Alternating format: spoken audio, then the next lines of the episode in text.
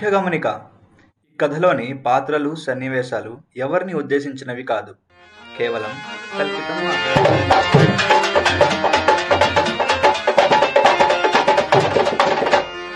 Hi hello నమస్తే అండి. ఈ ఎపిసోడ్లో మీరు వినబోతున్నారు మన స్విద్దు స్వప్న లవ్ స్టోరీలోని ఫైనల్ ఎపిసోడ్ బ్రేకప్. ప్రతిదానికి ఒక ఎండ్ పాయింట్ ఉన్నట్టే లవ్ అనే ఎమోషన్కి కూడా ఒక ఎండ్ పాయింట్ ఉంటుంది. మనం చెప్తున్న కథలో ఏదో ఒక ఎండ్ పాయింట్ ఉండాలి కదా. సో ఈ లవ్ స్టోరీలో ఎండింగ్ ఎలా జరిగింది ఏం జరిగింది అని చెప్తాను వినండి.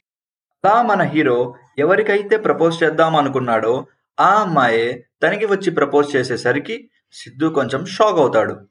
తర్వాత ఎంతో హ్యాపీగా ఫీల్ అయ్యి ఇద్దరూ ఒకటవుతారు.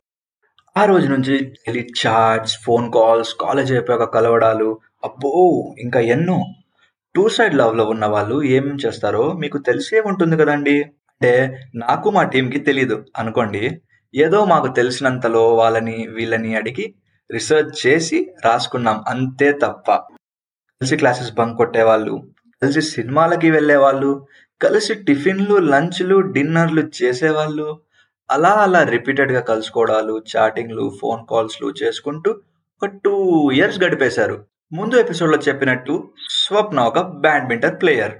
అయితే ఒక రోజు రెగ్యులర్గా కలుసుకున్నట్టే ఈవినింగ్ క్లాసెస్ అయ్యాక సిద్ధు స్వప్నాన్ని కలుద్దామని ఇండోర్ స్టేడియంకి వెళ్తాడు. అయితే స్వప్న అక్కడ ఉండదు. ఎక్కడా? ఎక్కడా? అని స్టేడియంలో అంతా వెతుకుతాడు. లాస్ట్కి స్టేడియం లోపల ఉన్న ఒక ఆఫీస్ రూమ్లో స్వప్న ఒక అతనితో నవ్వుతూ మాట్లాడడం కనిపిస్తూ ఉంటుంది అతనికి. సిద్ధుకి వాళ్ళని చూడగానే ఫుల్గా కోపం వస్తుంది. వెళ్ళి కోపంగా స్వప్నని బయటికి తీసుకొచ్చి అడుగుతాడు. క్యాజువల్గానే సిద్ధు గేమ్ అయిపోయింది సో మాట్లాడుకుంటున్నామంటుంది. మాట్లాడాలి అంటే నాతో మాట్లాడు. వాడితో ఏంటి? ఇది నాకు నచ్చలేదు అంటాడు సిద్ధు. ఏంటిది సిద్ధు? మేము జస్ట్ ఫ్రెండ్స్. ఫ్రెండ్స్తో మాట్లాడడం తప్ప అని అంటుంది స్వప్న. మాట్లాడడం తప్పు కాదు. వాడు ఎంత పెద్ద ఎదవో నాకు తెలుసు. అయినా వాడితో నీకు ఫ్రెండ్షిప్ ఏంటి? కచ్చేవాణ్ణి అని చెప్పి కోపంగా అక్కడి నుంచి వెళ్ళిపోతాడు.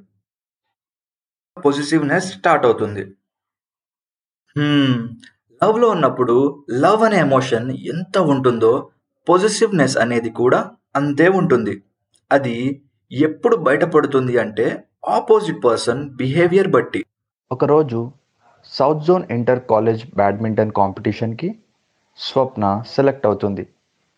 అందుకోసం తను చెన్నై వెళ్ళాల్సి వస్తుంది.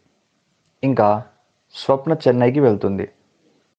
సిద్ధు ఎప్పుడు స్వప్నని విడిచి అన్ని రోజులు ఉండలేదు. స్వప్నని మిస్ అవుతున్నట్టు అనిపించి ఎలా అయినా స్వప్నని కలవాలి అని నెక్స్ట్ డే ఎవ్వరికి చెప్పకుండా చెన్నై వెళ్తాడు. అక్కడ కాంపిటీషన్స్ జరుగుతున్న కాలేజ్కి వెళ్తాడు. పాస్ లేకుండా ఎంట్రీ లేదు అని సెక్యూరిటీ గార్డ్స్ ఆపేస్తారు. ఎవరు చూడకుండా గోడ దూకి క్యాంపస్ లోపలికి వెళ్తాడు. స్వప్న కోసం వెతుకుతుండగా అప్పుడే స్వప్న ఎవరితోనో కలిసి బాగా క్లోజ్గా ఉండడం చూస్తాడు. అది చూసి కళ్ళల్లో నీళ్ళు తిరుగుతాయి.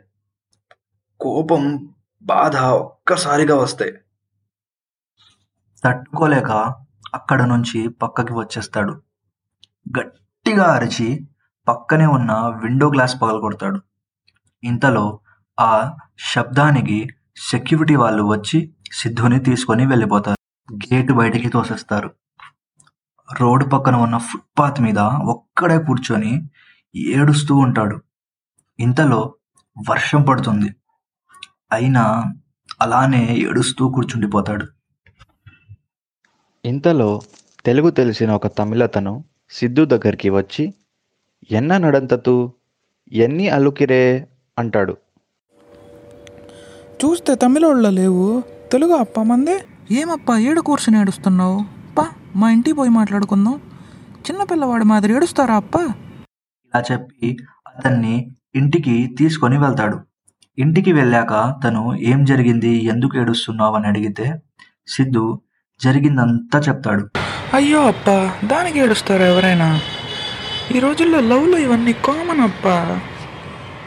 ఆడది మగవాడిని మోసం చేయడము మగపిల్లకి ఆడదాన్ని మోసం చేయడము కామన్ అప్ప.